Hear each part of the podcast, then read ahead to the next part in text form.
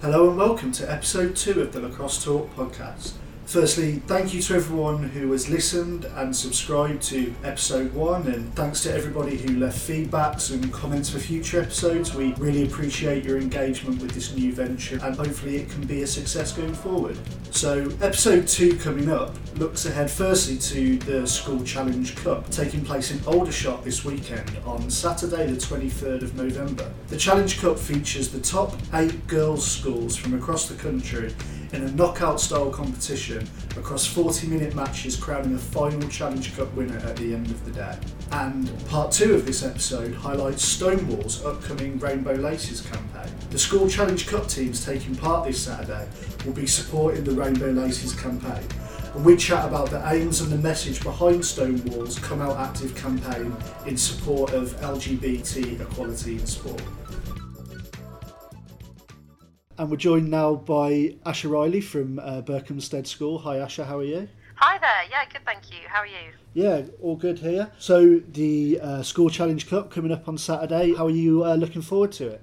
Uh, we're really looking forward to it here. I think being a new tournament last year, we didn't really know what to expect, and we had an amazing day. The fact that it was the, it was actually the first opportunity in England for the school level to play a ten-a-side tournament, and it's full 40-minute games, so it is relentless as well, and it, and it really gave us a chance to get hold of the new rules and really try them out with the help of the three umpires, three officials that would be on each of the pitches was really, really helpful as a coach to see that, see how the ten-a-side game would unfold at school level and whether the girls would be able to cope. And because of the length of the games and the nature of the tournament with the top teams, it was it was clear that it was going to be a really positive introduction of ten-a-side rules, um, and it created an amazing day of lacrosse that we were thrilled to be a part of and the girls did perform and did come out winners in the end. So that was um, a real nice moment for the um, team, and it and as you say, it was sort of it was a bit new for everybody, but it sort of would you say it sort of helped the girls find their feet and help the girls sort of perform and get into that sort of new version of the game. Yeah, I think it was it was brilliant in so many ways. Obviously, it's great to come out having won the tournament, but even so, I would have found it a really helpful tournament at that stage in the season. Obviously, we build and build, and, and we don't play nationals until March, which is a really long time to play, to wait until you play on the big stage. And I think the Challenge Cup is a really good introduction of a tournament that actually allows us to apply some real pressure um, to the girls and, and see how they fare against the other top schools you know, and then you've just got time to work on it, and with it, with enough time to be ready for nationals come the end of the season. So I think the timing of this tournament and the nature of it as well has been really, really helpful. Yeah, it's a bit of that sort of uh, jeopardy. You know, the format's more a bit of a knockout. It sort of doesn't allow for a couple of games to get used to things. It sort of throws you right into it, and um, like you say, yeah, you know, really sort of gets them used to that sort of high level play straight away. Yeah, definitely, and I mean absolutely brutal because they are they are long games. They're not like tournament games. So, as a positive side, you've really got time to you know feel your way into the games. Although everybody's out to win it, so it, you know it's high pressure from the start. Mm-hmm. But yeah, as it, as it's a knockout as well, every single game matters, and you know the message throughout the day has to be you know we need to do things consistently well because otherwise teams are going to unpick us because of the length of the games and because of the nature of the knockout, you can't afford to be complacent um, for one second, especially because you're up against the top eight teams in the country. So I think it creates a really good training environment and puts the girls under a lot of pressure, which is always good. How have you found sort of trying to get to grips with the sort of the uh, new rules, ten-a-side, new rules around the draw, those sort of things?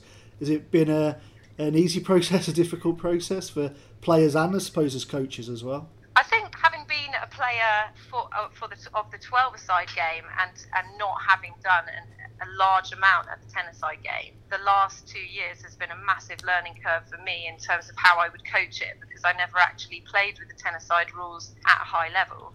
So that has been a real challenge for me personally, but actually introducing it to the girls hasn't been because you know they are they are keen to learn and they want to be playing the game that lacrosse is across the world right now, and, and that involves the ten-a-side game. So they you know the the introduction the way that we introduced it at school we were really careful about you know making it a really positive thing really highlighting how this changes the game and how it benefits the game and therefore when we made those changes and, and we rolled it out across every year group straight away the girls you know they understood and they got on board with it and have been really positive about it as well so I mean, there's a few things that still are, you know, you sort of nodding your head when the girls aren't self-starting and you've blown the yeah. whistle, but you know, they do they do pick up on they do pick up on it very quickly. I think the draw has been much better, much cleaner, and actually safer as well because you haven't got eight, nine sticks going in for a ground ball. Absolutely. Um,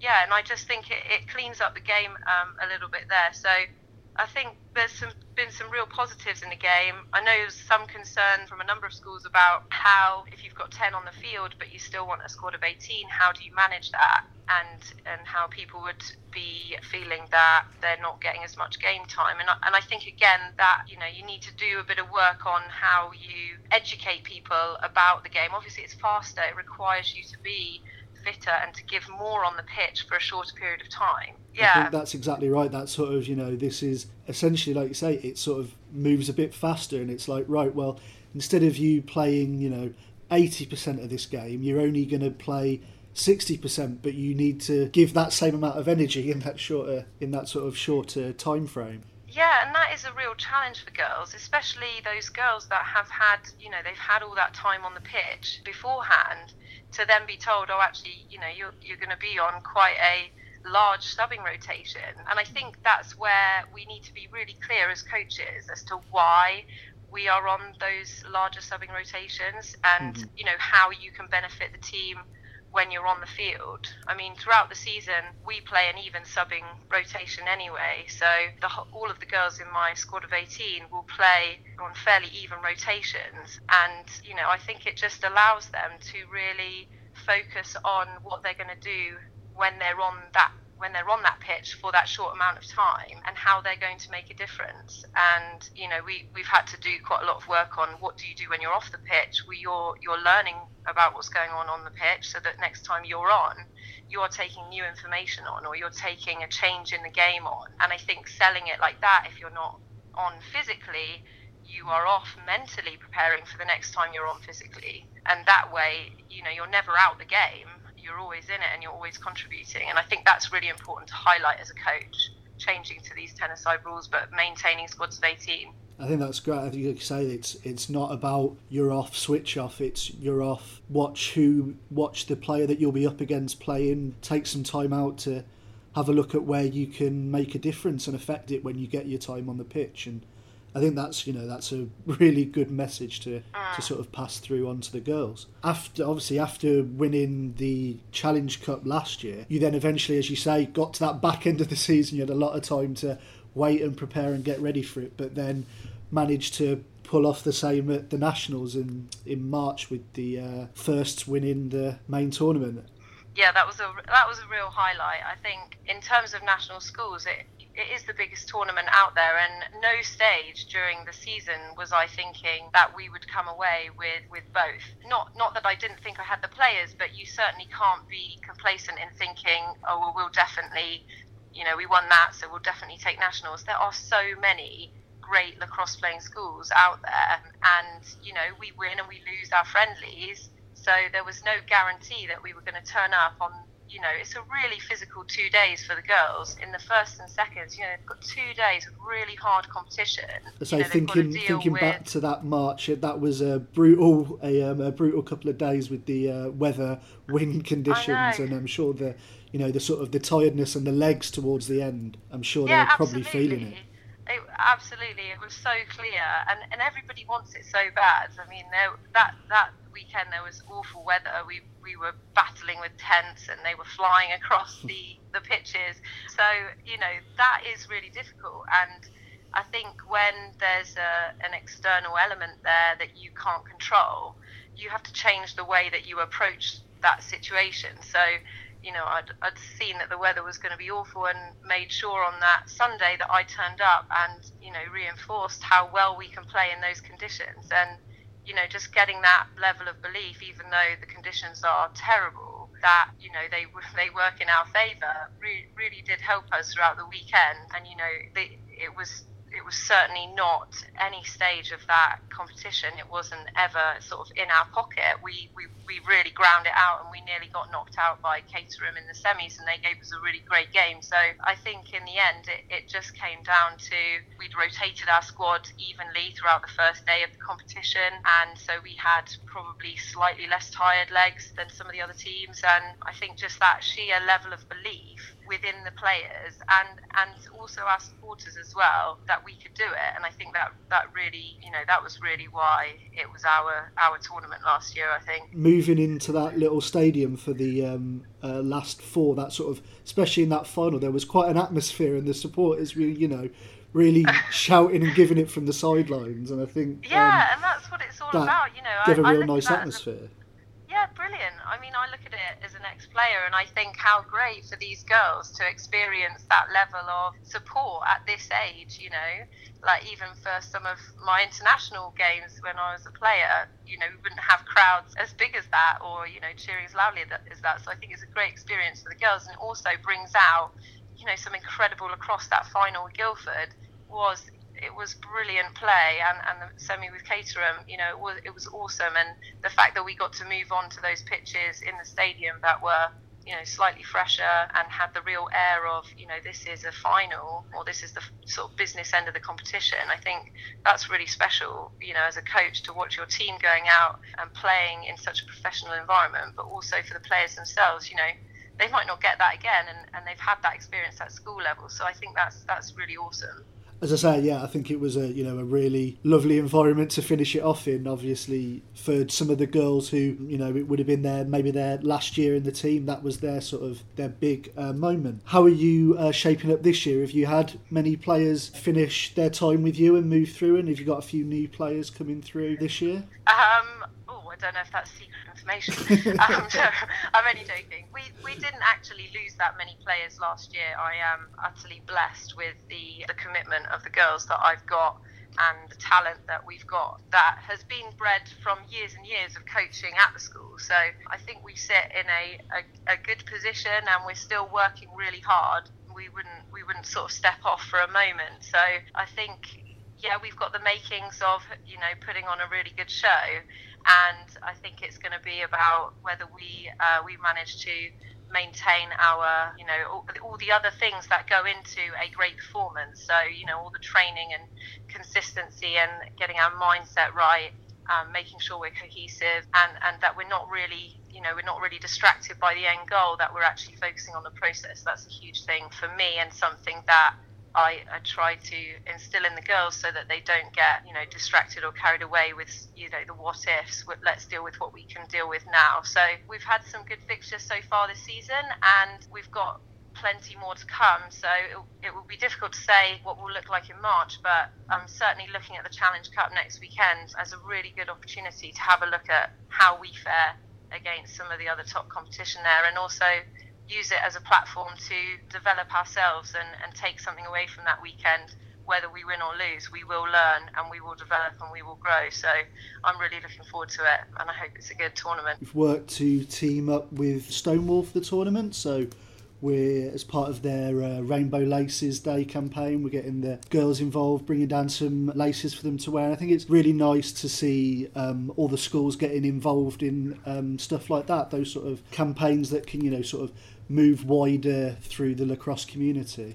Yeah, I, I completely agree. And I mean, coming from a school community, we, we do things like this in school, and I think it's important to always raise awareness of various other things outside of sport and using sport as a platform. You know, when we do have those team environments, people do work together a lot. It's really good to tie in other concepts and use it as a platform to share other amazing things that are going on and, and things that players should support and be aware of. So uh, we're looking forward to getting our rainbow laces and getting on the field. hoping for some good weather. Hopefully, it's a nice day and we can see some really good lacrosse because, like you say, that really is the sort of top level of sort of that girls lacrosse area. You know, you get some really high level competition in that area, and it's a, a real nice thing to watch. It's not, you know, it's not an average level. It's a really high standard that I think is a real good thing for anybody to come and see and watch and be a part of and be involved in. Yeah, definitely, and uh, and I mean, it, it's it's certainly something that you know younger players they if they don't have fixtures themselves should certainly be getting down to watch because you know I'm blown away sometimes when I see the level that we're playing in schools at the moment now. I mean, we had a fixture recently with Guildford, and it was a, such a phenomenal game. And put it in a different setting, and you would have thought they were university teams or higher. It was really, you know, it was really that good a standard. And I think by us having more opportunities to put the girls in these professional environments and put them under decent pressure, we are only raising the bar for England lacrosse and, and for all the lacrosse in the UK. So uh, I think it's a great initiative and, and something that we hope to be a part of every year, but we'll just keep working towards that. Amazing. Thanks, Asha, for uh, coming to talk to us. Not and a problem. Good luck down in Aldershot next weekend. Thank you. We'll see you there. And to continue on from uh, chat about the School Challenge Cup and the Rainbow Laces campaign by Stonewall, I'm pleased to say we're now here with Erin Walters Williams, who works at Stonewall and is also an international lacrosse player, represented Wales over a number of years. Hi, Erin. Hello, how are you? Thank you very much for having me. No problem. Good, thanks. How are you? Yeah, good, good. Excited to be here. Cool. So as I say, we we're just talking about uh, School Challenge Cup and that all the teams will be wearing rainbow laces on the day to support Stonewall's upcoming campaign. Do you want to just tell us what the sort of outline of the campaign is this year and what you're looking to achieve? This is the seventh year of Rainbow Laces, and this year we're really focusing on the idea that everyone um, can play your part it's not just about allies um, or people, basically people who uh, do not identify as LGBT stepping up to help their peers. It's not about LGBT people having to take it all on um, their shoulders. It's sort of everyone um, can do something, um, whether or not it's as simple as wearing rainbow laces or as big as changing policies um, or you know putting in gender neutral facilities. Everything um, and everyone can do something would you say you know that traditionally sports probably an area where probably traditionally in the past or maybe even now you know it's not been seen as a traditionally welcoming area for sort of lgbt people sort of to get involved in straight off? Yeah i think it really depends actually on the sport and on the on the level of play really. So we find that um, uh, 4 in 10 lgbt people still don't think that sport is a welcoming place for us. And that's a that's almost half. It's a big, big number. However, what's really important to keep in mind is that LGBT people have been involved in sport for, for years and really do love sport. So whereas there is a perception of, you know, potentially things like going out and watching a football match the, on the terraces and hearing some of the chants, that absolutely needs to change around some of the homophobic, biphobic, and transphobic language that's used there. But sport has been and will continue to be a safe space for LGBT people. But what's really important is that it is it recognizes that it has that role and it serves that purpose deliberately. What we find is, and some of our research has shown that sport especially in schools um, and PE classes, is when a lot of people get turned away from uh, LGBT people get turned away from sport because of the bullying. Mm-hmm. And there's one of our students said in, in a piece of research that you know if you're bad at math, nobody bullies you or questions your sexual orientation if you're bad at math. Um, but if you're a boy and you can't kick a football, all of a sudden you're getting slurs thrown at you. And that is goes a long way in turning people away from it. What I've always loved about lacrosse is there is that sense of it's sort of separated from some of the maybe more traditional areas where you might find yeah. some of the um, the negative circumstances. So I'm not saying that it's perfect in lacrosse, yeah. Um, but it is increasingly a, a very welcoming space for particularly lesbian, gay, and bi people. Trans people, it's been, uh, it actually, it's sport, um, lacrosse has been really inclusive of trans people, um, but we can go a little bit further with that.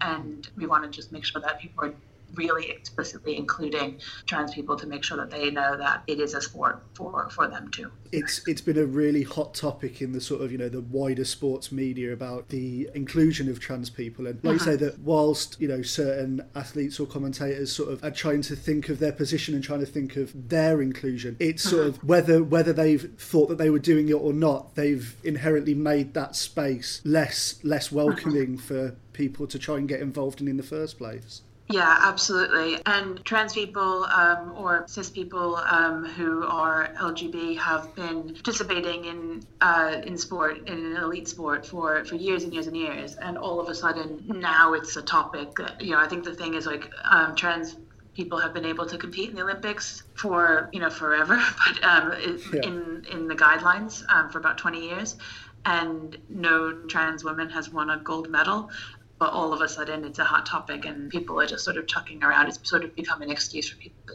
sort of say some really um, toxic things. But you know, we have trans people playing uh, lacrosse. We have, um, you know, we have non-binary people playing lacrosse, and it's what I love about lacrosse is that it does provide for that area because it is so, I suppose, what we would call the men's and the women's categories or the sort of full contact and part contact sports. Yeah. They're so different. So if somebody had grown up playing um, one and then was switching over to the other, it is different. So it allows for, um, yeah, the space to basically grow um, and the space to grow without having to have a medical transition and, and mm-hmm. actually have that really nicely level playing field for, for everyone.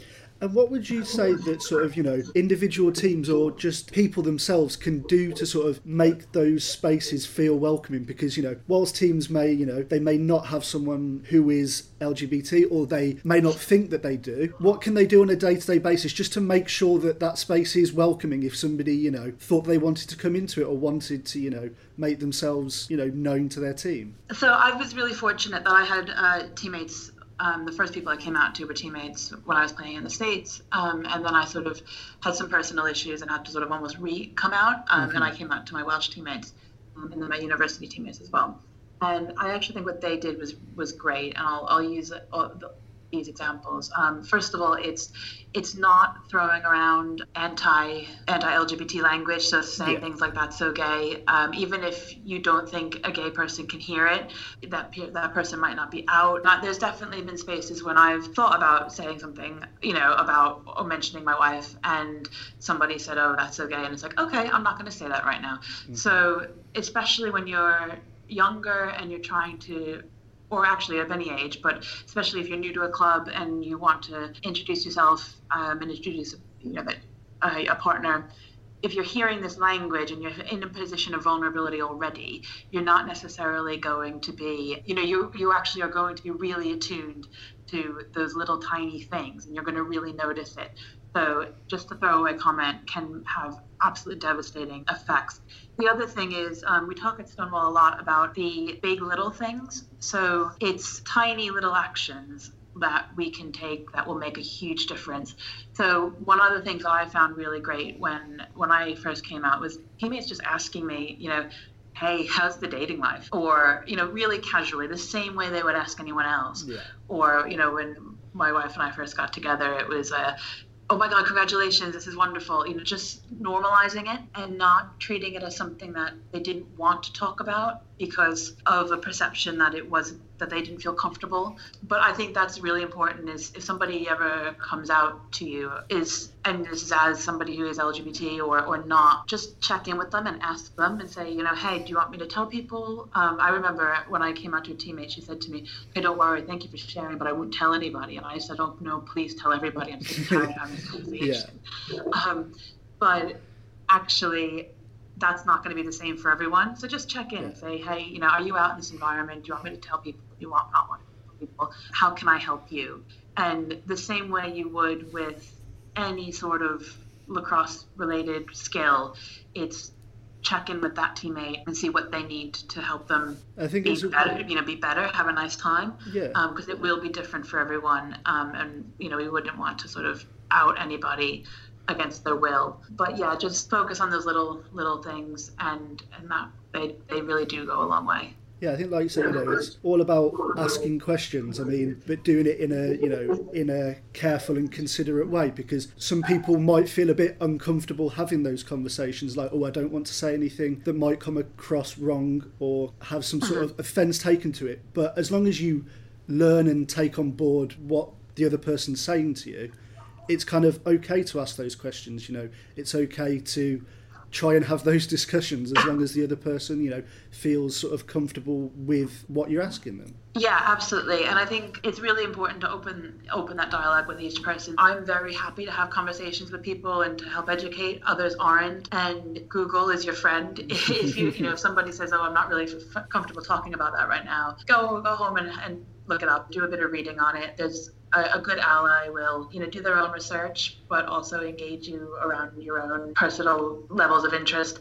Um, it's also really important to keep in mind that lgbt is the umbrella acronym lgbtq plus. It's it, there's a lot of identities in there and even if people have the same identity in this regard experiences are different. So you know no two lesbian experiences are the same no two bi experiences are the same so it's about talking to that person and not really making assumptions around saying, oh, you know, I've got a gay friend and they like it this way, so my gay teammate must like it that way too. It's it's yeah. it's very different. So so having op- yeah, as you say, opening up that dialogue in a kind way, in a non-intrusive way, and and taking the person's lead on on what they on what they'd like, but basically as you would treating everybody like an individual. But so you know, but I think it's really important, you know, if uh, we look at sort of the LGBT community and sport can be a massive positive for your life. Quite often, the sort of negatives get highlighted or sort of negative experiences. But for things like mental health or like this, having a group where you can come out and you know have really good conversations with people, sport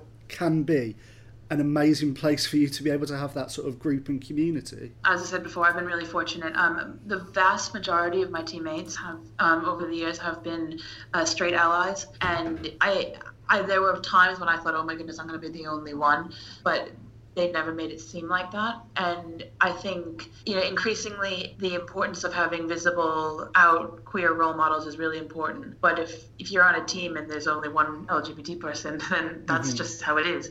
So it's that also um, really importance of having visible straight allies who are standing up sort of loud and proud, sort of coming out for in you know in support of LGBT people. Mm-hmm um, and having them role modeling that good behavior is is super important as well. And that's, as I said, that's basically exactly what this sort of Rainbow Laces and the Come Out Active campaign is about. Is, mm-hmm. you know, whether you think it's just wearing a pair of laces or it's just doing this, that could have such a huge difference on making people feel accepted within that environment. When I'm playing and when I'm coaching and I, I see the laces on someone, a complete stranger, it makes me feel great. Um, it always has. It's it's a little signal of hey, you know, they've got my back. And you know, what's lacrosse all about? What's sport all about? It's having each other's back and kind of knowing that you're on the same page, working towards the, the same you know same mission is is really important. Um, and yeah, the rainbow laces is a tiny little thing uh, to do, but it really, really does go a long way. So, if someone wants to find out a bit more about the Rainbow Laces campaign or about the work of Stonewall, Stonewall where can they go to get their laces or where can they go to find out more information? So our website has all this as a page, uh, stonewall.org.uk um, forward slash rainbow laces. On that page, you can find loads of information, including basically links to audio laces, top tips for inclusion in, in sport. You can read some ideas about how to get involved and come out active, which I'll talk a little bit about in a second, and then read some personal experiences and some case studies of LGBT people and allies who have really sort of spoken about what the campaign means to them. Come Out Active is our fundraising campaign this year. It's brand new, and it's essentially a way where we found that you know with around, around Rainbow Laces, people have been running you know tournaments and Rainbow Lace tournaments for years. I know there were some lacrosse ones last year to raise funds, but this is a sort of a streamlined way for people to say, right, well we're going to run a, a Come Out Active session, and all proceeds will go to Stonewall, or we'll run a tournament, or you know every day for a week I'm going to run to work. It could be as casual, it can be as competitive as you want it to be, and it's just a it's a fun way to sort of get communities together and then get a little bit of fundraising in gear so that we can put more um, and more resources into really tailoring and streamlining um, the education pieces behind Rainbow Laces. I think this should be great. I think we're going to see loads and loads of members of the lacrosse community coming out to support this sort of thing. I think you know, I think that's sort of something that we always do quite well as a community. Sort of you know get behind campaigns and support people like this. So I think I think it's going to be really great this year, and I think I'm sure you're very excited to see sort of uh, what people do, what people uh, come up with this year. Yeah, absolutely. Um, and you know, you make a really good point. I, um, I am always really super proud when I speak to a lot of universities, and you know, the the uh, the sports club managers will always say, "Oh, you know, look, our lacrosse team was the first one um, who signed up for this," or "Our lacrosse team was the one who kept asking us for the rainbow laces or i'm getting emails from lacrosse captain and